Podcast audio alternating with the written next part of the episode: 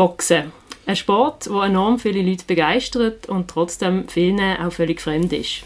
Was braucht es, um in diesem physisch anspruchsvollen Sport sich an die Spitze zu kämpfen? Was ist das für ein Gefühl, in einem Ring vor Hunderten oder Tausenden Leuten zu stehen und einen Treffer zu landen oder eben einen einzustecken? Und wie geht es den Frauen in dem doch nach wie vor männerdominierten Feld? Über das werden wir reden in der neuesten Ausgabe vom Feuerobenbier-Podcast hier auf Prime News. Und äh, sitzen jetzt hier zwei Personen uns vis-à-vis, die es wissen müssen. Das ist einerseits Gabi Tima, a.k.a. Gabi Balboa, und auf der anderen Seite ihre stadtbekannte Trainer, der Angelo Galina. Herzlich willkommen miteinander. Hallo zusammen. Hallo. Und danke für die Einladung. Mein Name ist Anja Schara und ich moderiere heute das Gespräch mit dem Janik Schmöller zusammen, Prime News Redakteur. Hallo Janik. Hallo zusammen. und für einmal nehmen wir das Gespräch nicht bei der Birtel Biermanufaktur auf dem Dreispitz auf, sondern direkt aus dem Boxclub hier in Basel. Wir sind da zwischen Boxhändchen und Trainingsklamotten am Sitzen. Also super authentisch und äh, wir legen gerade los.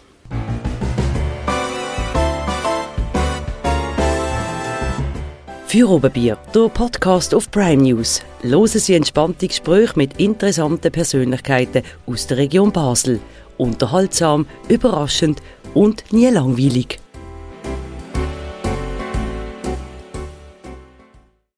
Präsentiert von der Birtel Biermanufaktur. Deine Craft-Bierbrauerei auf dem Dreispitz. Birtel. Sinnvoll. Anders.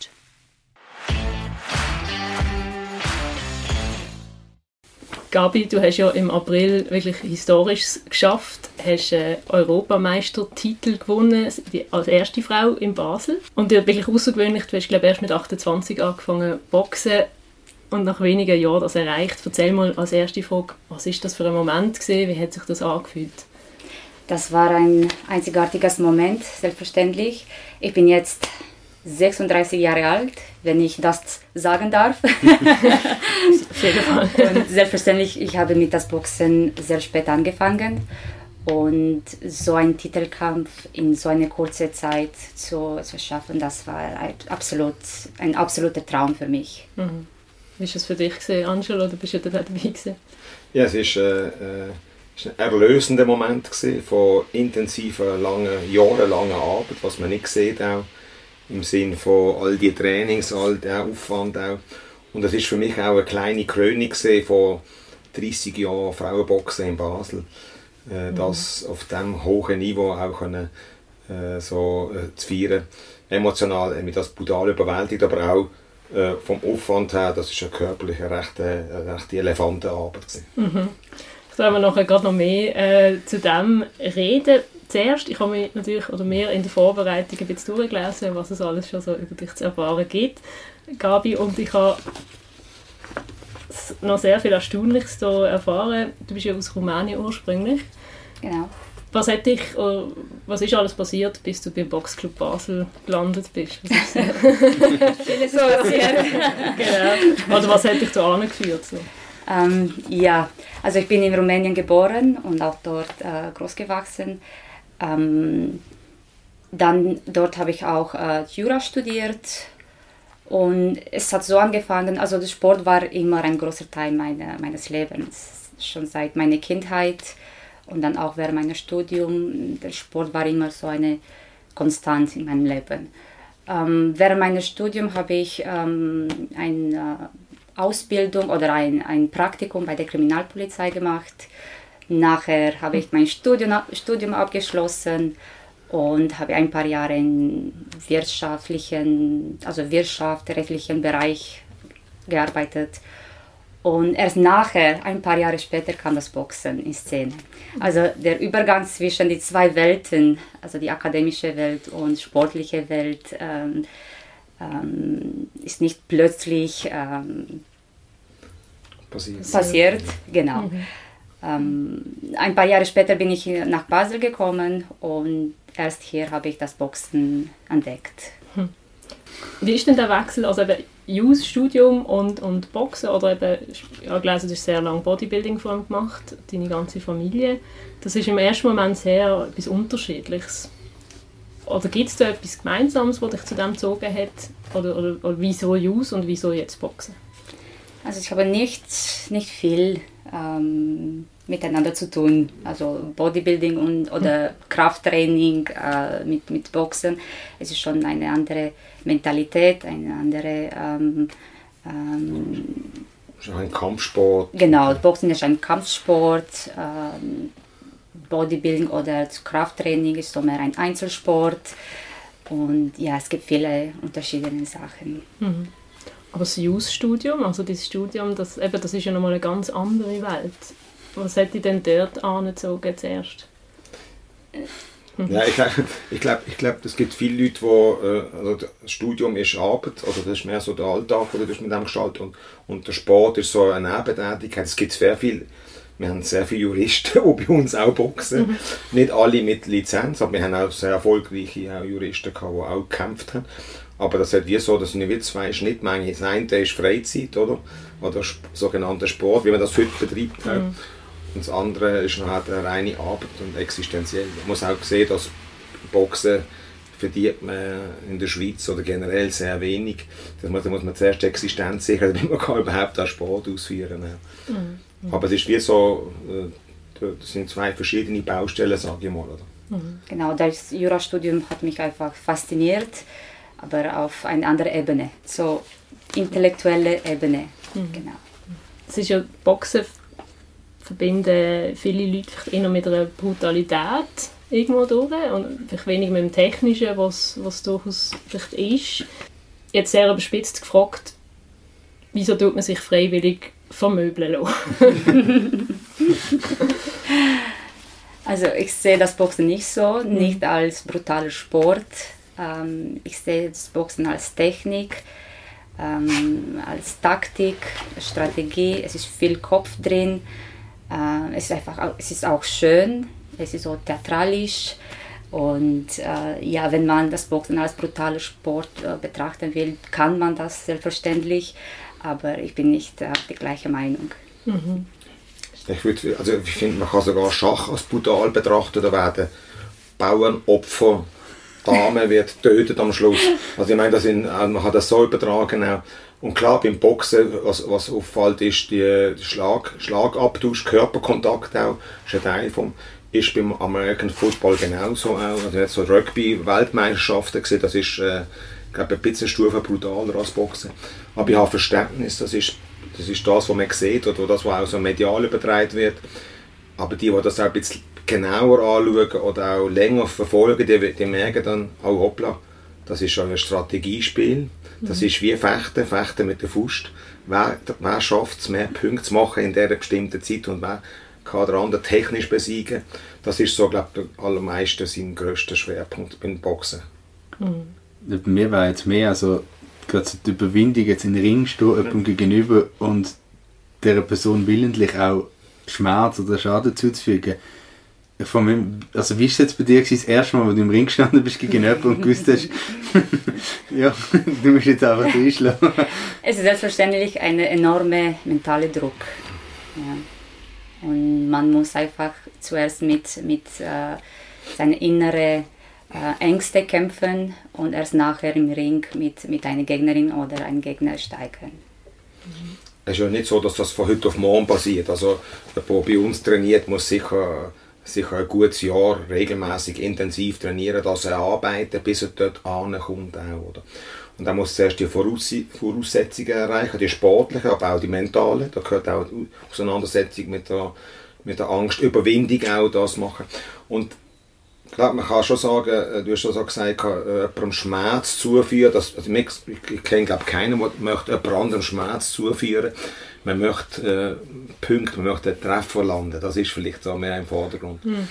Das ist so, also, also man, kann, man kann immer so, ich finde den Quervergleich interessant auch. Beim Fußball geht es auch darum, ein Goal zu schießen und da passieren auch Fouls. Oder das ist auch ja, brutal. Ja. Also, jetzt, äh, ja. Der Neymar hat jetzt äh, Knüllsbad Meniskus gerissen. Also das ist auch, äh, auch ein Part von, dem, ein Part von dem System. Aber ich glaube, bei uns, wir sehen das mehr so als äh, Punktspiel, als, als Punkt und Treffer. Und äh, es ist aber jetzt auch intensiver, es ist nicht, es ist nicht Fechten, wo, wo gestochen wird, sondern es ist Boxen dann schlussendlich. Die Schmerzen gehören dazu, aber sie, liegen, sie liegen nicht in die erste Linie. Okay. Mhm. Ja, es wirkt halt wie einfach so, wenn man jetzt nicht wirklich noch nie Boxen hat oder keine Verbindung zum Boxen hat, ist das das erste, was man sieht, wenn man Boxen Genau. im Fernsehen sieht oder sonst etwas. Blutige Gesichter, zerschlagene Gesichter. Aber ich kann vielleicht das für aufnehmen. Du, sagst, du beschreibst Boxen als äh, Treffer landen und ich beschreibe das Boxen als Verteidigung. Also du musst auch die Treffer vermeiden. Also Klar, es, es ja. ist ja genau das. Man sieht nur das eine, aber das andere existiert auch. Das Treffervermeidung, Kontern äh, oder auch äh, offensives oder taktisches Boxen. Das hat ganz anders. Die Vielfalt ist viel breiter als nur der Moment, der sicher spektakulär ist für die, die zuschauen, wenn, wenn Kopf oder wenn es- klopft. Oder? Wie ist denn das Verhältnis von Strategie und, und eben so der körperliche Aufwand? Also wenn du so in den Ring steigst, wie fest bist du eigentlich mental, also ist mental so ein bisschen die Belastung grösser? Und wie viel ist wirklich körperlich, wo du, kann man das sagen? In, ja, also in erster Linie äh, liegt äh, die mentale Stärke. Hm. Ja. Und die, physische äh, Teil äh, ist direkt beeinflusst äh, von mentale. Das ist auch klar. ich würde das als Trainer irgendwie auch ähnlich beschreiben, würde aber auch sagen, wenn die sportlichen Voraussetzungen erfüllt sind, sind die mentalen Belastungen geringer. Also wenn man, wenn man mehr Kondition hat, mehr trainiert hat, besser ist, dann hat man, ein einfaches Unterfangen. Aber die mentalen Prozesse sind vor allem auch beim Boxen Umgang mit der Angst, Umgang mit Stress, auch Umgang mit, äh, mit Schmerzen, Umgang mit Gewinnen, Umgang mit sich öffentlich äh, zu präsentieren. Das sind ganz viele Sachen, wo äh, komprimiert hier zusammenkommen, die in ganz vielen anderen Sportarten ein bisschen anders verteilt sind. Auch. Es ist kein Volleyballteam, du bist allein da, oder?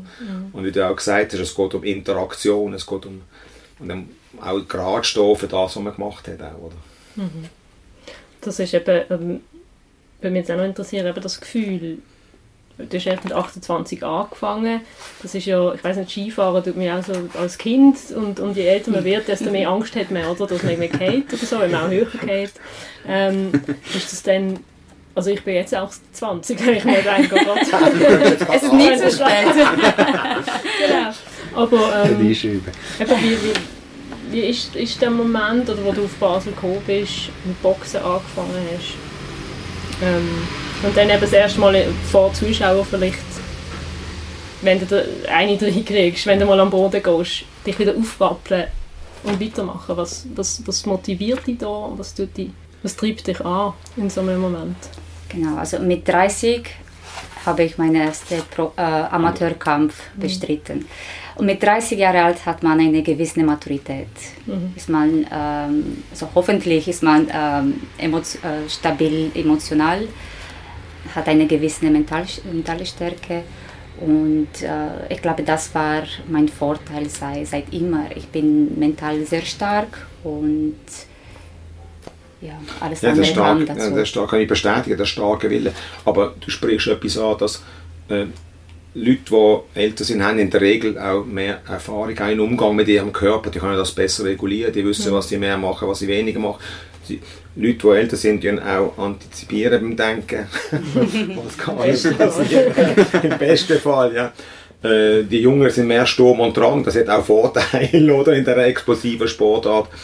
Und ich, ich glaube, ich, ich, ich selber, ich schätze beide Seiten auch, die, die ein bisschen sachlicher umgehen. Das ist sie zum Beispiel auch sehr, auch mental wirklich sehr stark ist, wo ihr auch in ganz wichtigen Situationen, wie zum Beispiel auch bei dem Europameisterschaftskampf, den sie jetzt im April hatte, hat sie am Montag äh, noch Grippe gehabt. Und, und ich weiß, ich, in meine, ich, ich, habe Panik geschoben und sie hat einen auf äh, hard, Hardcore durchgemacht. Oder? Und am Schluss auch da, der Kampf mit äh, in der Genesungsphase noch geschaltet. Und das ist, glaube ich, das ist ein mentaler Prozess gewesen, weil für mich so, also keine Luft kriegen, also 10 Runden Boxen mit Grippe, das ist praktisch nicht möglich. Und das hat sie, glaube ich, mental, das, das, das hat, auch, hat sie, glaube ich, so als 20-Jährige nicht so angekriegt. Oder? Wie ist denn das Zusammenkommen von euch zwei jetzt gesehen, also von Boxerin und Trainer? Wie ist das gekommen und hast du einfach gesehen, ey, die hat Talent oder wie ist das abgelaufen? Ja, ich hab, also meine Perspektive ist, ist so ins Fitnessboxen gekommen und hat, äh, hat Freude daran gehabt, das hat man gesehen, sie ist regelmäßig gekommen. Und dann hat sie dort gesehen, dass es auch eine Wettkampfzone ist und dann hat sie gesagt, ich möchte da an. Ich habe mich selber ins Wettkampfteam eingeladen. und dann habe ich am Anfang gesagt, äh, bei uns wird Deutsch gesprochen. das hätte sie auch nicht so lustig gefunden. Aber das ist, das ist ein Witz. Ich glaube, äh, weißt du, äh, so Leute auf das Niveau zu bringen, dort, da hat es mehrere Faktoren. Also, es braucht immer mehrere Faktoren. Also, äh, das was sie an den Tag gebracht hat, ist äh, brutale Eigenwille Bereitschaft auch äh, mehr als nur die drei obligatorischen Training zu machen. Sie hat, ich weiß noch damals, ist sie bis am 10 Uhr oben noch Kraft machen und Ausdauer machen. Also das sind so kleine Marken, die sich von jemandem Normales unterscheiden.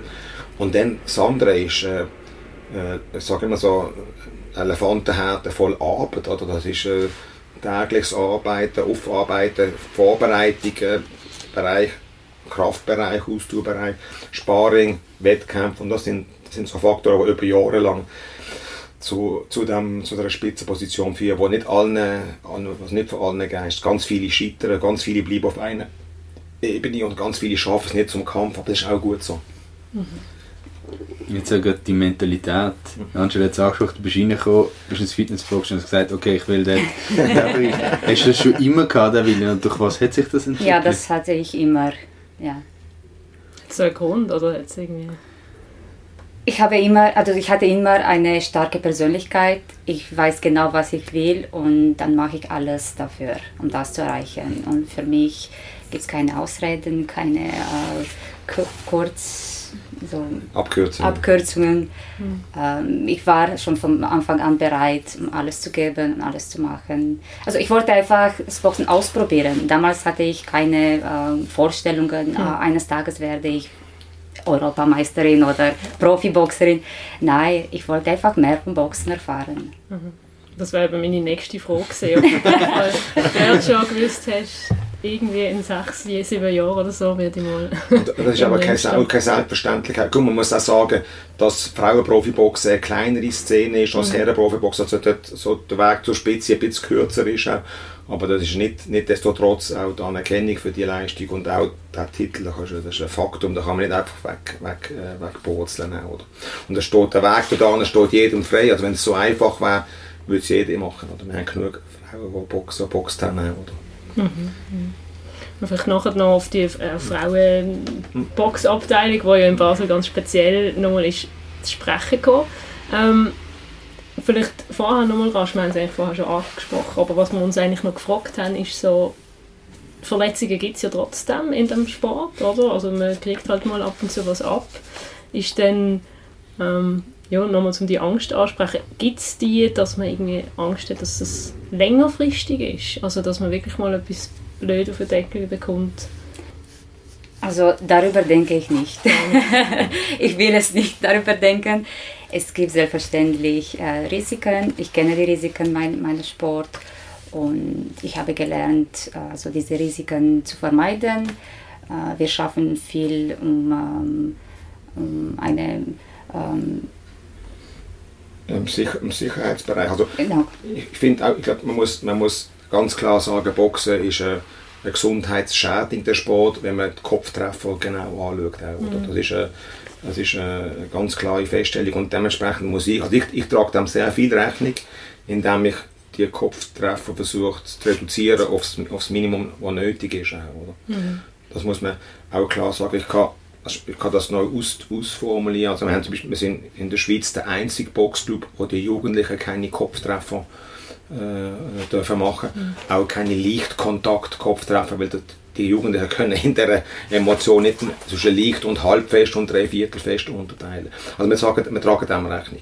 Die, die das intensiver machen, die Wettkampf machen, die müssen das erlernen, die müssen äh, lernen vermeiden, die müssen auch den Umgang verstehen. Und wir haben auch, wir sind medizinisch sind wir sind wir äh, sehr gut begleitet, auch durch regelmäßige Kontrollen und auch durch regelmäßige Regeneration und Auszeiten. Auch das, das trägt dazu bei, dass der Schaden relativ in Grenzen gehalten wird. Aber es, also das mhm. Risiko ist da. Mhm. Und wir haben auch Leute, gehabt, die aufgehört haben vom Boxen, äh, genau wegen dem, wegen Kopfschmerzen oder wegen auch äh, äh Schädigungen in diesem Bereich. Aber und die anderen, wie gesagt, ich finde, man kann mit sorgfältigem Arbeiten kann man dem sehr gut entgegenwirken, aber man kann es nicht ausschließen. Mhm es ist ja so, also ich weiß nicht, im Fußball zum Beispiel, sind ja alle paar Tage äh, mal ein Match oder, oder ja, Spiel gegen einen Gegner. Im, im Boxen kann ja da rechte Zeit dazwischen liegen, zwischen so Kämpfen.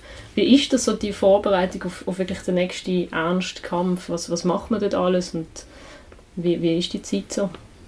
Also als, als Trainer sage ich einfach, dass, also je nach Niveau als Bären Profis, Profi brauchen nach so einem, nach so einem Mammutaufwand wieder eine Regenerationszeit, deswegen boxen die nicht alle Wochen. Mhm. Äh, Wie lange ist die Fußball. Und die, und die variiert zwischen zwei und drei Monaten auch. Also die Spitzenleute, und dazu gehört sie jetzt auch, die kämpfen ein oder zweimal im Jahr. Also, das wäre es dann, oder? Und dann müssen sie sich auf das vorbereiten. Also ich habe gesagt, ich würde nie in ihre Haut schlüpfen. Ich sage immer, zum Glück bin ich Trainer und nicht Boxer, aber das ist, das ist, das ist also der Aufwand ist, ist barbarisch. Auch. Das ist ein Körperraubbau, was die machen. Die ganze Leistungsläufe, Laufarbeit, Kraftarbeit, äh, dann noch Technik, Pratzenarbeit, Sparring. Das ist ein ganz vielfältiges Training, das da zur Geltung kommt, wo, auch, wo, wo man nicht einfach so kann nebenbei machen kann. Oder? Mhm. Wie ist das für dich, wenn du so monatelang auf einen Kampf schaffst? Was, was geht denn in deinem Kopf ab? Also wir schaffen, wir trainieren das ganze Jahr durch. Ja, die, die unmittelbare äh, Vorbereitung vor einem Kampf, das liegt um acht bis zehn Wochen, so in der Regel, oder idealerweise. Ähm, dann dort wir, äh, werden die Trainings intensiver, dort äh, werde ich äh, vielleicht zweimal am Tag äh, trainieren und ja, es ist auch körperlich, aber auch mental ein großer Druck. Das kann ich auch sagen, auch bestätigen. Aber es macht auch Freude. also ich vergleiche das wie so ein großer Tanker, oder? wo in Fahrt ist und, da, und da, sobald jemand stehen bleibt, ist fertig. Wenn jemand nicht mehr kämpft, ist die Sache fertig. Dann muss, der, der Dampfer muss in Bewegung bleiben. Das heißt, sie trainieren das ganze Jahr durch, also jetzt ja, aber die Intensität variiert. Oder? Dann unmittelbar vor Wettkampfvorbereitungen tut man die Intensität dann steigern und damit sie auf den Punkt genau fit ist für ihren Kampf. Jetzt zum Beispiel der nächste Kampf ist am 26. Dezember. Das heisst, also Weihnachtsfest gibt es bei ihr keins. Und, äh, und dann heisst das wirklich, wir haben jetzt schon angefangen mit der intensiven Vorbereitung. Und könnt euch vorstellen, jetzt die nächsten 8, 9 Wochen was dann abgeht. Wie, wie schnell mit, tut sich akribisch auf den Moment vorbereitet, zweimal im Jahr bei dir für den Kampf. Jetzt, am ersten bist du eine Woche vorher mit Grippe im Bett gelegen oder verkältet. Jetzt, das Risiko besteht immer. Also man kämpft, oder man schafft auf einen Moment hin, wo man kämpft und dass immer irgendetwas Kleines kann dazwischen kommen, eine blöde Verletzung oder einfach Krankheit. Wie, wie gehst du mit dem um? Zu wissen, dass eigentlich nicht braucht, dass plötzlich wieder kaputt ist. Also ich funktioniere so, ich ignoriere das einfach. Ich lasse das einfach auf der Seite und auch letztes Mal habe ich mir gesagt, okay, ich bin nicht krank, auch wenn ich Fieber hatte und Schüttelfrost und äh, ja, ich ignoriere das einfach. Ich schließe das in meinem Kopf und dann, ja, ja, ich kann, ich kann das bestätigen. Ich kann, ich kann eine andere Situation sind, hat sie mal etwas am, am Knie gehabt, oder? Und dann äh, habe ich, also das ist eine Woche vorher, dann Ende, Ende Feuer, oder das geht nicht mehr, dass ich jetzt das Knie fast nicht mehr bewegen Und dann äh, jetzt haben wir mit ihrer Physio zusammen haben sie das nochmal angekriegt. Und also für mich, so, ich war schon, ich hatte den Kampf abgesagt als Trainer. Und sie hat gesagt, und dann ja, bis zum Schluss, ich, ich, ich, muss, ich muss am Schluss auch meinen Boxer vertrauen, wenn sie gesagt hat, es geht. Und auch wenn ich es gesehen habe, ich habe es nicht geglaubt. Oder? am Schluss ist es gegangen. Und sie hat den Kampf da unten schon während Corona-Zeit gesehen, ohne Zuschauer. Mhm. Jetzt den Kampf da unten absolviert und gewonnen mit, mit dem Knieproblem, das sie hatte. Also das, das ist schon auch eine Stärke. Aber das, ist auch, das haben sehr viele Sportler, die wirklich dann können, man trainiert auf das hin. Man mhm. trainiert auf das hin. Und Verletzungen gibt es überall, das gibt es auch in allen, allen Sportarten. Dass weil jemand, der so intensiv auf diesem Niveau trainiert und auch mit, Schla mit Schlägen zu tun hat, da ist einfach die Verletzungsgefahr am größten. Du musst sie manchmal auch vor sich selber schützen. Also wenn sie sagt, jetzt so eine Wille, sie planen das, sie macht das einfach. Es ja. gibt einen Moment, wo du sagst, okay, du willst es, aber nein, das geht nicht. Ich muss dich jetzt vor dir selber schützen. Das machen wir Sie hat also ihren ersten Arbeitsname ist gesehen Overtrain, oder? habe ich ihr auf einen Helm geschrieben, weil sie immer sie hat zu viel trainiert. Dann musst immer trainieren, anstatt zu erholen. Aber das hat sie unterdessen hat sie das brutal gut äh, gemanagt. Auch das sehe ich auch in der Erholungsphase und das, das passiert, das gefällt mir auch. Also, das, das ist, ich muss sehr viele Leute kommen, haben, so, haben irgendwie das Gefühl, sie, sie, es fehlt ihnen etwas, wenn sie nicht dreimal am Tag volle Belastung machen. Dabei ist es Trainings, Trainings technisch gesehen muss man das gut dosieren und auch wieder Regeneration ist ein Schlüssel für erfolgreiches Boxen äh, einbauen und dann sind wir gut unterwegs. Du hast jetzt gerade den Namen erwähnt, ähm, über den wollen wir natürlich auch noch reden. Balboa ist, nehme ich mal an, eine Referenz zum Rocky Balboa. Wie ist es zu dem genau gekommen? Ja, also ich, es ist so gewesen, dass man, wenn man das anschaut, auch der Rocky-Film, da kommt einer, schafft dann äh, in den USA, schafft das Metzger und fällt ganz unten an und hat praktisch keine Chance, etwas zu erreichen und dann schafft es durch harte Arbeit, durch brutale Intensität, durch sehr viel Emotionalität, auch durch Eigenwillen, schafft es jetzt zu dem, zu dem Kampf und da habe ich sehr viele Parallelen gesehen, auch bei ihr. auch. Und ich habe auch gesagt, wer, wer investiert schon in eine fast 30-jährige Frau eine ganze Boxkarriere? Oder muss man nicht ganz bachen sein? Oder? Das, das ist auch nicht realistisch, oder? Ja. also ich würde das nicht machen. ja, das muss man auch das so sehen. Ja, das sich so. Aber ich sage, ich sage auch, da muss man auch, würdest du die ganze Pensionkasse, das ganze Guthaben auf das wetten? Nein, das würde niemand machen. Und wir haben es aber trotzdem gemacht, weil die Voraussetzungen und Prämissen da waren. Und dann ist auch der Kampf, der hat mich so fasziniert auch und, äh, und dann, dann ein, weiblicher Rocky, das, ist auch, das kommt einem sehr nach. Auch mit dem Unterschied auch, dass, äh, gut, vielleicht, also muss ich nicht voll weg sagen, aber äh, äh, die Feinheit auch und auch äh, die Feinheit auch und auch Intelligenz eine andere ist als beim Rocky. sehr gut. Ja, wir, wollen vielleicht, haben es vorher schon angekündigt, ähm, ich will über das Frauen-Männer-Thematik ähm, reden. Ich glaube, Boxen wird bei vielen doch noch eher als ein Männerdomäne wahrgenommen, von außen zumindest. Wie ist das für dich? Ist das wirklich so oder ist das ein Klischee? Hm, also es ist so, ja, wenn man die Anzahl der Boxer anschaut und Boxerinnen, dann das ist die Realität, das ist ganz klar. Ja. Ähm, es ist eine Männerwelt, aber es ist auch gut so. Ich fühle mich bequem hier, äh, auch bei uns im Boxclub Basel. Ähm, es gibt äh, Gleichförderung für Männer und Frauen. Also es spielt keine Rolle, dass ich eine Frau bin. Ich habe ähm, Unterstützung hier gefunden. Es, es, stört niemanden, dass ich hier trainiere. Also alle Männer sind ähm, auch froh, dass ich da bin, dass wir zusammen trainieren. Also es stört niemanden, dass eine Frau in einem Männerfeld gestoßen ist. Ja. Ich sehe das auch, ich sehe das nicht als Selbstverständlichkeit. Es ist tatsächlich ein, ein Männer-Klischee-Sport. Äh, ich finde, eine Errungenschaft, die wir hier in Basel haben, ist, dass es keine Rolle spielt, wer hier trainiert, ein Mann oder Frau, woher jemand kommt, was für politisch oder religiösen Hintergrund auch. Und es spielt auch keine Rolle, welches Alter man hat, offensichtlich. Und wir auch hier gesehen haben, die Förderung ist bei allen gleich. Und das, das finde ich etwas, das ist eine Kultur, das ist eine Arbeitskultur, finde ich, die man hier kann induzieren kann. Und das, das, das sieht man jetzt auch, das hat Früchte, wenn man das gut kultiviert, das kann man auch im Fußball und in allen Sportarten und auch in, in allen Geschäftssituationen auch erlangen. Wir haben sogar Equal Pay bei uns, also das, wo andere noch ganz weit weg sind von dem. Ich finde, das, ich finde, das ist bei uns gar kein Thema mehr, das ist irgendwie eine Selbstverständlichkeit. Wir haben vor 30 Jahren mit der ersten Frauenboxzone angefangen und äh, ich finde, das ist ein Sport, wo jeder sich selber aussucht. Das ist wie ein Instrument, wenn jemand sagt, ich spiele jetzt Schlagzeug und jemand anderes sagt, ich spiele Kontrabass, das, das finde ich auch mhm. gut und jeder das soll werden. Dann sage ich, wenn jemand sagt, ich habe Gigen nicht gern oder ich habe Boxen nicht gern oder das ist mir zu dumm, das ist mir zu gescheitert. Die Entscheidungsfreiheit soll bleiben. Die, die es machen wollen, sollen die Freude entdecken und sonst ist es auch nicht so schlimm. Mhm. Oh, und der Basel Boxclub ist vor 30 Jahren, ist, ist das der erste in Europa gewesen mit so einer Frauenzone, ist das ja, richtig? genau, die, die erste mhm. Frauenboxzone war, weil, also entstanden ist die eigentlich so, weil, weil es, es, es, die Situationen, haben ja den Boxkeller hier gesehen, der ist relativ klein, wenn dann hier dann also 20 äh, Testosteron äh, bis trainieren, dann so eine zierliche Frau, denn das ist, das ist kein Wohlfühloase. Und dann haben wir dem entgegengewirkt, haben wir angefangen mit sind zwei, drei Frauen gesehen am Anfang. Und unterdessen sind wir fast äh, von den 400 Mitgliedern, die wir haben, sind fast, äh, fast 40 äh, Prozent Frauen, die trainieren. Mhm. Ja. Also das ist schon ein rechter Wandel, es ist auch ein Zeitwandel, es ist eine andere Zeit gewesen. Und es gibt ganz viele äh, Boxclubs auch weltweit, die das noch ganz weit weg sind von dem. Mhm. Vielleicht denke ich noch so, dass, was mich noch wundert ist, jetzt vielleicht noch zum Fußball Verbindung, weil du es vorhin als Beispiel ja. gebracht hast.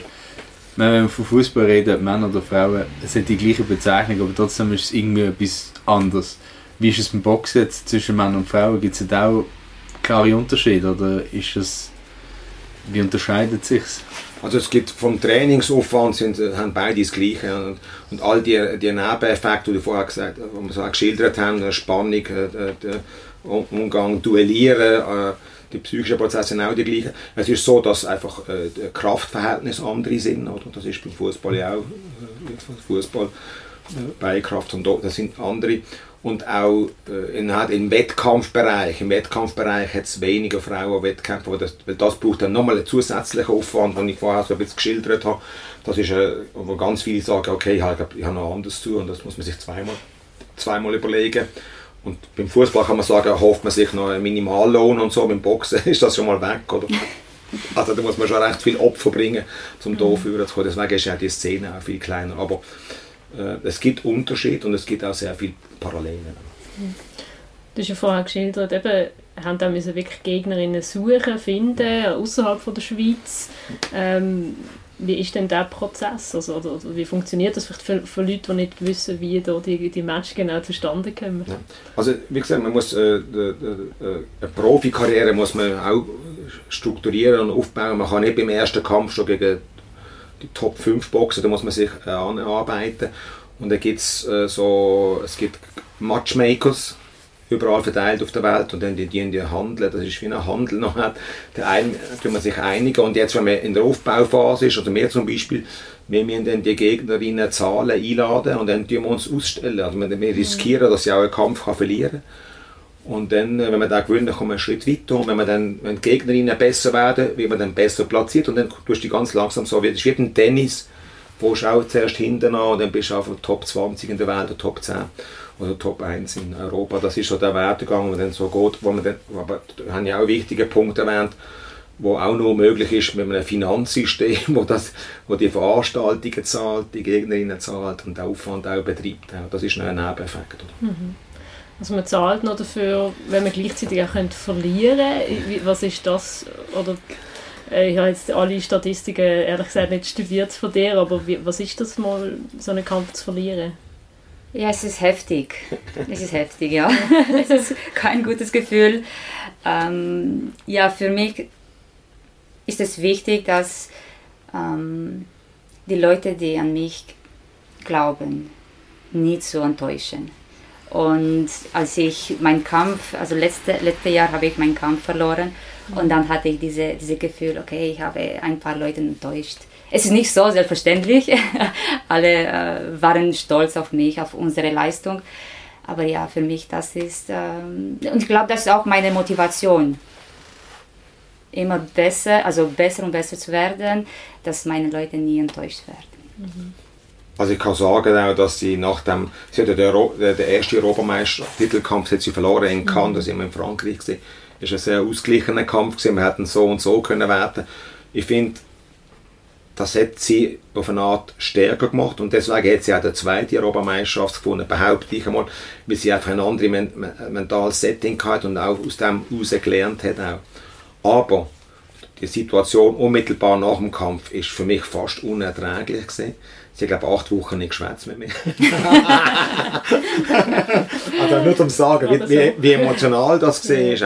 Gut, sie hat, am, sie hat am Montag weiter trainiert. Also das Training ist weitergegangen. Aber es hat sie schon, es hat sie schon ein bisschen mögen. Also das, das hat sie nicht einfach so weggesteckt. Und finde ich auch ein gutes Zeichen auch. Aber es ist, äh, es ist schon, äh, ja, ich gewinne lieber mit ihr zusammen. Aber äh, äh, ist die Motivation fast gleich? Äh, gleich groß nach einem Gewinn wie nach einem, wenn man verliert. Wenn man dann findet, jetzt will ich erst recht noch besser sein. Ja, du gewünscht lieber als, äh, als ich. Ich, weiß nicht genau, ich finde, ich selber als Trainer habe nochmal eine andere View. Als, ja. als Boxerin, hey, dann möchtest du noch gewinnen. Ja. Dann möchtest du möcht sicher nicht verlieren. Ich als Trainer habe ein anderes Auge, ich sage auch, eine Niederlage, es ist ein Sport, wo sich zwei messen auf gleichem Niveau, oder? Und eine Niederlage gehört auch zum Sport. Und Umgang mit der Niederlage ist ein wichtiger Lehrprozess auch fürs Leben. Im Leben gewinnt man nicht immer. Man, gewinnt, man kriegt nicht jede Stelle, die man möchte. Oder äh, man gewinnt nicht. Das ist beim, beim Sport auch so. Ich habe jetzt, eine, ich habe jetzt eine reflektiert darüber, aber ich verstand auch ihre Emotionalität. Und ich bin da auch, ich bin auch ein Siegesbiest oder ich möchte auch gewinnen. Ich akzeptiere aber auch, wenn, wenn, wenn, wenn die Niederlage fair ist, und das kann man so ab und zu sagen, dann ist, gehört das auch dazu. Und für gewisse Sportler ist das hart, ganz hart. Und andere wachsen auch aus dem raus und das gibt dann die großen Champions. Hm. Wie, wie wichtig ist sag mal, die, die Verbindung jetzt zwischen euch, zwischen Trainer und Boxerin ähm, für den weiteren Erfolg? Das ist auch viel eins zu eins Training im Jahr oder da ist man sehr, schafft man viel zusammen ähm, geht ihr euch einmal auf die Nerven und, ähm, und wie wichtig ist wirklich das Zusammenspiel? Also wie wichtig ist er für, für, für, die, für deinen Erfolg, für deine Karriere? So? Genau, also die Beziehung ähm, Trainer, Sportler, Sportlerin, ich glaube, ist die, die erste Grundlage mhm. für eine erfolgreiche Karriere im Boxen. Es gibt, äh, also ich muss ihm vertrauen und er muss mich vertrauen. Mhm. Ich muss ihn respektieren, er muss mich respektieren. Und in unserem Fall, wir haben auch plus minus die gleiche morale Werte sozusagen. Mhm. mhm. Ich bin loyal zu dem Club, ich bin loyal ihm und er gegenüber und ja. Das hilft auch und ich finde, ich sage auch, es gibt auch, es ist, ein emotionaler Sport, da gibt es auch emotionale Momente. Also, wir sind auch mal Händchen geflogen. da ist auch mal eine Tür, da ist auch mal eine Tür zugetatscht worden und rückwärts rausgelaufen. Also, ja, ab und zu brennt und explodiert hier. Das, das ist meine ich, die Moment, wo ja. man wirklich aufeinander... Aber ich glaube, ich glaub, dahinter steckt, äh, wirklich, das finde ich wichtig, auch äh, äh gemeinsame Konsens, auch gemeinsame, oder muss schon zusammen auskommen. Wir sind schon auf eng, engem Feld sehr intensiv da am Trainieren. Und das ist auch sehr emotional. Man kommt nie, nie so näher wie beim Boxen. Das ja, da geht es an die Emotionsgrenzen auch, wenn es Belastungen sind. Dann, äh, da fließen Tränen auch, da passieren ganz viele Sachen, die man nicht so sieht in, in der Öffentlichkeit. Wenn man den Kampf sieht, jemand jubeln. Aber da kommt, da kommt, da ist dahinter eine schöne, eine schöne emotionale Geschichte, die sehr intensiv ist. Und wenn es nicht passen sollte, könnte man so etwas auch nicht machen. Also ich könnte nicht eine Boxerin unterstützen, mit der ich die ganze Zeit auf Kriegsfuß bin, oder wenn man so, auch so also mit ganz anderen Weltansichten, mit ganz anderen Trainingsansichten, das würde, das würde Schwierigkeiten äh, bedeuten. Mhm.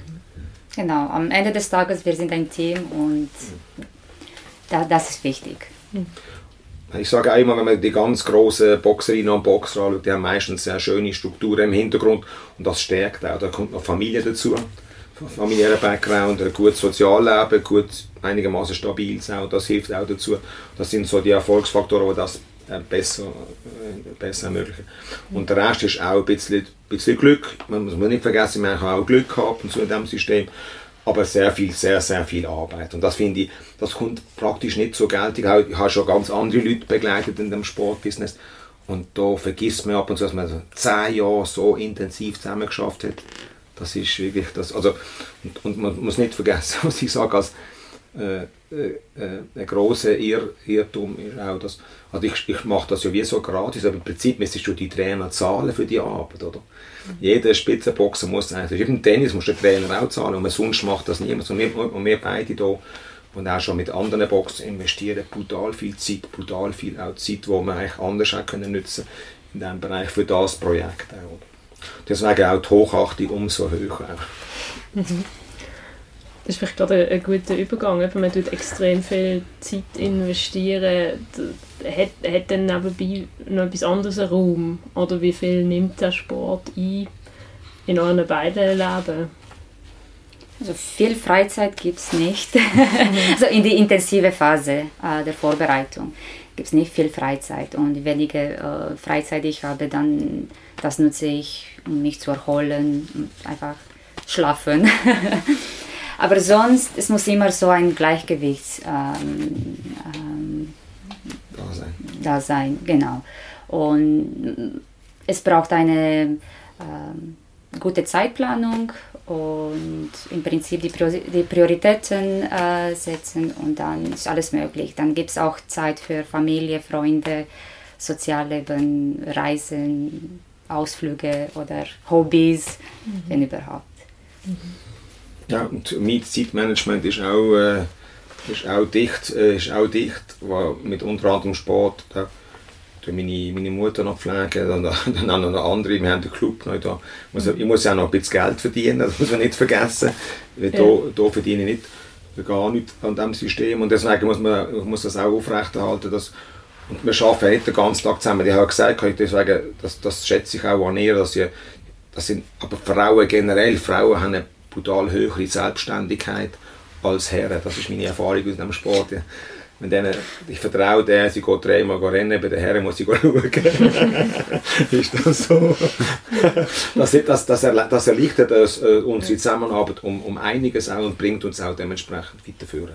Aber kommst eben, hast du denn noch nebenbei irgendwie Raum für eben Freizeit oder der Ausgleich ist ja wahrscheinlich schon recht wichtig, ja. auch um es mental also halt, mein Ausgleich erfolgt auch, indem ich auch, ich gebe auch andere Kurse und ich treffe auch andere Leute, die ganz andere, die mich ganz anders erfüllen. Ich habe eine kleine Parkinson-Gruppe, die kommt trainieren. Das ist für mich auch, das ist eine, erholsam, Erholzone. Und ich habe so einen Tag in der Woche, der wirklich gesperrt ist, wenn ich nichts mache. Und mhm. das ist auch, das ist dann so, aber klar wünsche ich mir ab und zu mehr, mehr Erholung, mehr, äh, aber wenn es jetzt gerade zur Zeit nötig ist, dann muss man halt dann investieren mehr. Das mache ich schon jetzt ab 30 Jahren schon, das ist eine rechte Geschichte. Halt. Aber wie gesagt, das ist ein Stichwort, äh, wenn das, umso mehr ich das wiederhole, desto mehr muss ich mir Gedanken machen, ob ich wirklich nicht muss mehr wiederholen. genau. Ja, es ist ja, also in der Schweiz ist Boxen eigentlich ziemlich ein brotloser Job, sozusagen. Und wenn du dann schaust auf der Welt, irgendwie Amerika oder sonst, also die sind Millionäre und verdienen Unmengen an Geld ist irgendwann mal der Moment, dass die Schweiz auch weiterkommt und dass man gut kann davon leben kann? Oder was ist jetzt euer Eindruck? Passiert da noch etwas oder wird das einfach so weitergehen? Ja, also ich sage auch, äh, also es gibt äh, so und so viel Boxen und ganz, ganz wenig verdienen gut. Also, dann gibt es auch solche, die das noch sehr äh, äh, stigmatisieren auch mit, mit den Sozialmedien und nicht alle verdienen. Also ich sage, ich vergleiche das sehr oft auch mit der Tenniswelt, da verdienen auch nicht alle Millionen, oder? Da gibt es ganz viele, die Tennis spielen, die, die am Anfang, die ersten 15 Jahre, sich verschulden oder die Eltern die das auslegen. Und erst nachher kommt dann ein bisschen Batzen zurück. Und Boxen ist in der Schweiz ein Randsportart auf allen Niveaus auch. Und das wird so lange so bleiben, solange da keine, äh, keine bessere finanzierte Strukturen reinkommen ich sage, ein schöner Vergleich, so Leichtathletik, bevor die UBS kam, ist, ist auch nicht gerade brutal stark gewesen. Und dann hat sich das ein bisschen verändert auch. Und äh, wenn man das Skifahren anschaut, ist es nochmal eine andere Ebene auch von Unterstützung. Und, und da ist der Erfolg eher wahrscheinlich auch. Und es ist auch kein Massensportboxen, das ist, das ist glaube ich, von Art auch noch gut. Also es gibt andere Länder, die das anders strukturieren. Im Sozialismus ist Kuba ist Boxen Nationalsport, im Osten auch. Und bei uns ist es noch mehr so unter fernen Liefen auch. Und wer so bei Sponsoren, gibt es da mehr oder Interesse oder mal Leute, die plötzlich auf euch zukommen oder ist es so eher umgekehrt, dass man... Ja, ich glaube, äh, das Sponsoring ist auch ein bisschen äh, äh, eine traurige Geschichte, auch, weil wir haben bei uns Glück gehabt, auch, also wir haben bei der Gabi das Glück gehabt, dass wir mit ihrem, mit ihrem Hauptsponsor, das, das kann ich ja sagen, TGS, Informatikfirma, die einfach was eine menschliche Geschichte geworden ist, die sagt, hey, das unterstützen wir, das ist einer der ersten gesehen, der gerade gesagt hat, hey, eine Frau, die so boxt und das System, das ist super, das, aber es ist auch so eine Ausnahmeerscheinung. Und anderes kann man, kann man glaube gerade vergessen, wie viele haben so Imageprobleme, oder? Imageprobleme, sagen, Boxen, das ist nur für, vielleicht für Ausländer oder zu wenig attraktiv, keine Medienpräsenz auch.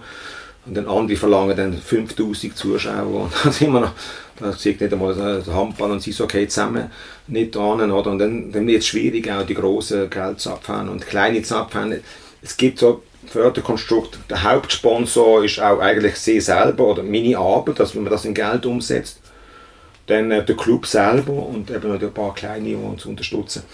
Und das Witzige finde ich äh, äh, bei ihrer Geschichte ist, dass wir haben beim Boxclub Basel haben wir eine Managerbox-Szene, die trainiert das sind nur Männer und sie unterstützen diese Frauen. Das, das finde ich auch so, das finde ich so ihr witziger daran, aber auch schön, es ist auch das, das schöne Prozess, der auch so aus menschlichen Gründen gewachsen ist und nicht aus das sogenannte Sponsoring ist wirklich sehr, sehr schwierig. Hm. Aber das, das, das ist Sport generell schwierig, Geld anzukriegen. Da gibt es die grossen Sachen, die, die Club, die das einigermaßen ankriegen, weil sie auch dementsprechend Zuschauer laborieren. Und die anderen, die müssen halt schauen, wie sie vorwärts kommen. Gibt es denn jetzt noch Jetzt im, im April ist der große äh, Gewinn gesehen. Was, was sind denn jetzt die nächsten Ziele? Auf was, auf was wird jetzt angearbeitet? Was ist, am 26. ist der nächste Kampf, haben wir gehört. Gibt es Titel, wo du jetzt noch anstrebst? Wir sind am Planen. okay. ich, weiß, ich weiß noch nicht äh, alle Details, aber für mich das nächste Ziel ist der nächste Kampf. Ja. Man muss auch fairerweise sagen, beim, beim Boxen ist es, äh, beim Profiboxen ist es nicht so ganz klar.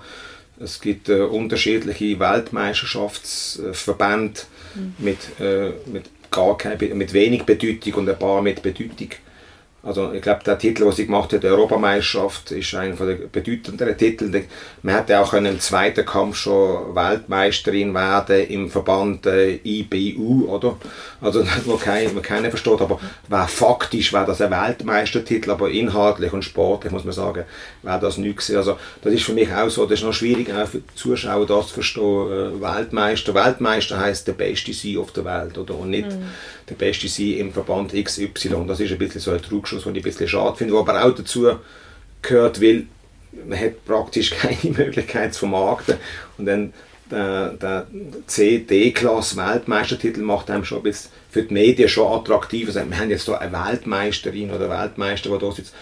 Aber wenn man, wenn man ein bisschen recherchiert und das, das wir gewisse Medien dann auch machen, sagen, okay, in diesem Verband ist es, ist es nice to have, aber es hat keine Bedeutung. Auch, und ich glaube, die nächste Ziel sollte sein, äh, sich auf diesem Niveau zu halten und den Blick nach vorne achten, wo sind die Top-Leute auf der Welt und dort wenn wir irgendwie versuchen mal anzuklopfen, so sehr mhm. sorgfältig formuliert.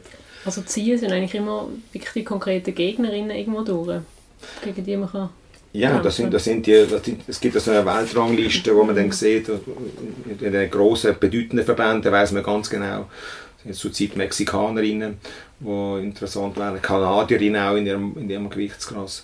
Die haben auch schon angefragt für einen Kampf für sie und haben wir natürlich noch abgelehnt, weil wir gesagt haben, wir sind noch nicht bereit für so etwas. Aber da geht schon etwas in diesem Bereich. Aber wie gesagt, ich gesagt, wenn jemand zu mir kommt und sagt, ich möchte auf Biegen Brechen ich habe glaube einen Boxer bei mir im Club. Ich habe einen Boxer, der hat mit einem Kampf ist der Weltmeister geworden in einem XY-Verband. also der Marc, der ist Weltmeister, Faktum. Ich habe also einen Weltmeister gehabt, bevor ich überhaupt einen Schweizer Meister, einen Europameister hatte. da hätte ich irgendwo bei einer Veranstaltung den Weltmeistertitel errungen. Und, und ich bin dadurch, für mich ist es ein bisschen so, auch ein bisschen stolz, auch, ich möchte den Sport auch glaubwürdig auf einem sehr guten bestmögliche Niveau können bieten und dann auch glaubhafte Ergebnisse bringen. Mhm. Gewichtsklassen spielen ja eine große Rolle im, im Boxen. Also jetzt auch in der Vorbereitung, die überhaupt mal alle angeschaut, dass es ja wahnsinnig viele gibt und teilweise ja wirklich nur ein, zwei Kilo Unterschied. Wieso ist das so wichtig? Also ist wirklich eine, eine Gegnerin, die zwei Kilo mehr wiegt, ist, ist viel schwieriger zu schlagen. Wie ist das genau? Du hast auch schon gegen schwere Gegner Box, oder? Wie ist das gesehen? Als Amateur, weißt du noch? Genau, als Amateur ähm, habe ich äh, 57 Kilogramm gekämpft oder, und jetzt kämpfe ich 48. Also ein paar Kilo Unterschied. Ähm, genau, es ist einfach schwieriger. Ja. Äh, es liegt auch, dass äh, die Gegner sind also mit 57 ähm, Kilogramm sind größer, viel größer als ich. Also ich war ziemlich äh, klein für, für die äh, Kategorie. Und jetzt mit äh, 48 Kilogramm fühle ich mich einfach äh, bequem. Ja, es ist so, dass wenn jemand äh, in der größeren Kategorie ist, hat er mehr Gewicht, mehr, Mus mehr Muskeln, mehr Kraft, mehr Schlagkraft auch. Deswegen versucht man immer im gleichen, im, mhm. gleichen, im gleichen Gewicht zu bleiben. Und man misst, das sind ja Vergleichsoptionen, sind das beide in, in der gleichen Kategorie kämpfen auch. Oder? Mhm. Und da gibt es Leute, die haben, schaffen das problemlos und andere, die auf das anbeschwitzen. Dann hast du einfach jemanden, der normalerweise äh, 55, äh, 56 Kilo ist, boxt noch 50 Kilo unten. Und das spürst du dann auch so in der Größe und in der Schlagkraft. Aber das sind auch so, sind so, mehr so strategische Sachen. Ich glaube, eine gute Training, äh, wir arbeiten bei uns so, dass es, das Gewicht nicht das größte Problem sollte sein, sondern eher so die antisportlichen Sachen im Mittelpunkt stehen und nicht das Gewicht machen. Okay. Aber schon, wenn man jetzt so zwischen Gewichtsklassen wäre, würde man sich eher nach unten orientieren als nach oben. Das ist ein Faktor. Oder man schaut auch den Gegner an, schauen, wo man sich, Okay. wem, wem weicht man aus und wem geht man entgegen. Also auch dort ist taktisch Ja. ein wichtiger Weg. Springt man zwischen den Ja, Klassen hin und her. Das machen einige auch so. oder? Das ist immer eine Taktik. sorry. Nein, machen Und wir. langsam zu einem Ende kommen, vielleicht eben, wenn man jetzt jahrelang auf das hingeschafft hätte und auch, auch viel erreicht hat, ähm, ist, es, ist es schade, aber ich glaube, Tatsache vom Sport, dass so eine Aktivkarriere irgendwann vorbei ist, ähm, was, was würde das für dich heißen, wenn, wenn das jetzt in ein paar Jahren jetzt nicht mehr professionell Box ist und hast du da schon Pläne oder bist du jetzt einfach auf, auf die Gegenwart fokussiert? Also irgendwie werde ich äh, in diesem Boxszene bleiben. Äh, in welcher Form, ich weiß noch nicht. Vielleicht als Coach oder... Aber die Liebe, die, äh, die ich für Boxen habe, das will ich weiter verbreiten. Hm. Das ganz sicher. Ich finde, das ist ein wichtiges Thema, wie gehen wir mit dem Ende von der Karriere. Das betrifft auch jeden Sport, jeden Spitzensportler. auch. Und die Leute haben unterschiedliche Strategien, wie sie das angehen. Ich finde das aber ein rechter Einschnitt, auch wenn man anschaut, was sie jetzt hier für Aufwand betreiben, auch was für eine Anerkennung sie haben, was für eine Sozialpräsenz sie haben. Und das fällt noch halt alles weg, das ist nicht ganz einfach. Ich stelle mir das so vor, wie so äh, gewisse äh, Männer und Frauen, die, wenn sie pensioniert werden, plötzlich daheim hocken, neun Stunden und dann müssen sie mal schauen, was, was dort abgeht. Das ist ein rechter Wandel. Da gehört ein bisschen mehr Sensibilität in der Vorbereitung, habe ich das Gefühl, dort. Äh, Und deswegen finde ich auch wichtig, und das haben wir schon immer so gepflegt, dass die Leute auch immer noch eine zweite Baustelle führen, das heisst, ob sie einen Job haben oder Familie. Das hilft meistens dann, die Strukturen besser zu bewältigen, aber das Thema ist, es gibt da, der Benny Huckel hat so eine Vereinigung gegründet, auch, wo sie dann auch die versuchen, dann so Sportler zu begleiten, das wäre so ein Thema. Und ich glaube auch, ich, sag- ich, ich bestand darauf auch, dass meine Sportler sich nicht verschulden, erstens, gesund sich die, durch, die, durch, die, durch die Trainings äh, begleiten lassen und dann am Schluss sicher noch äh, die zweite, das zweite Standbein die pflegen. Vielleicht als, als wirklich letzte Frage, ähm, wenn man in diesem intensiven, emotionalen Kontext immer ist, braucht sicher einen Moment, wo man mal runterfährt. Wie tun ihr am liebsten runterfahren? Und vielleicht habt ihr sogar noch irgendwelche Tipps für unsere Hörer in Basel, wo ihr irgendwie gerne hingehen oder, oder was ihr so macht, um einfach mal durchschnaufen. Ich mache gerne Ausflüge, also am Wochenende, am Sonntag. Ähm, genau, in der Natur. Ich verbringe viel Zeit in der Natur auch. So kann ich mich wieder regenerieren und ja. Und in Basel, ich, ich liebe einfach im, im Rhein zu schwimmen, für, zum Beispiel ähm, nach, nach dem Training. Ich gehe einfach kurz zur Kaserne. Ich, Ist ja noch.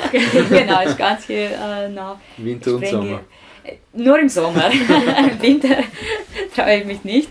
Ähm, genau, das mache ich sehr gern auch. Ja, Für mich, ich, äh, ich esse gern, das sieht man auch in meinem Leichtgewicht. Fast. Ich muss ein bisschen mehr sagen, ich tue mich beim Essen regenerieren und dann auch ab und zu einfach wirklich nichts machen. Das ist für mich Regeneration, einfach flachlegen. Ich schaue dann aber leider schaue ich dann meistens so Dokumentationen an im Zusammenhang mit Sport, aber so wirklich auch wirklich können sich entspannen. Und ich finde Basel für mich so ähm, hat ein sehr, ein sehr gutes oder starkes auch Kulturangebot, wo man dann so kann selektiv wählen ob das jetzt irgendwie in, in einer Kulturinstitution ist, wie zum Beispiel dort wir auf der Kaserne haben oder, oder Museum, so- also, also Elementarsachen, das mache ich auch noch gerne. Und für mich habe ich schlichtweg nicht Zeit, ich würde vielleicht mehr ins Kino gehen, aber ja, Kino ist meistens zu oben und am Nachmittag kann ich auch nicht schauen. Das sind so Sachen, aber ich glaube, ja, das ist so ein bisschen der, der Bogen, den ich hier habe. Sehr schön. Vielleicht kannst du noch, können wir noch am, am Schluss Werbung machen für, für den Kampf. Findet der hier statt? Oder wenn ihr jetzt können die Leute ähm, davon überzeugen wieso sie sollen den Kampf schauen Genau, äh, der Kampf findet in Bern statt, 26. Dezember, im Boxing Days. Und da? Ja, im Kursaal.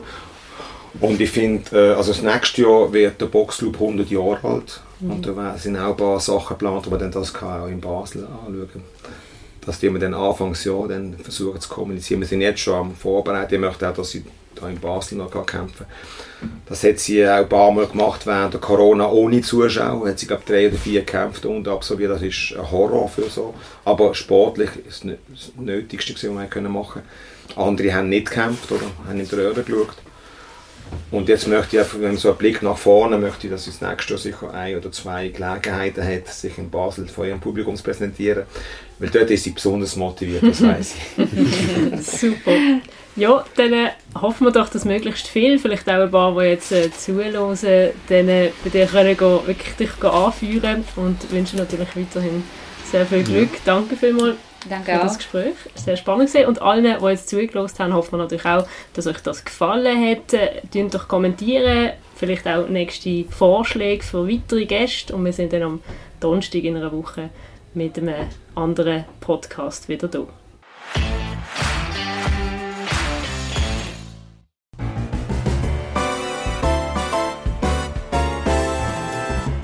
Für Oberbier, der Podcast auf Prime News. Hören Sie entspannte Gespräche mit interessanten Persönlichkeiten aus der Region Basel. Unterhaltsam, überraschend und nie langweilig.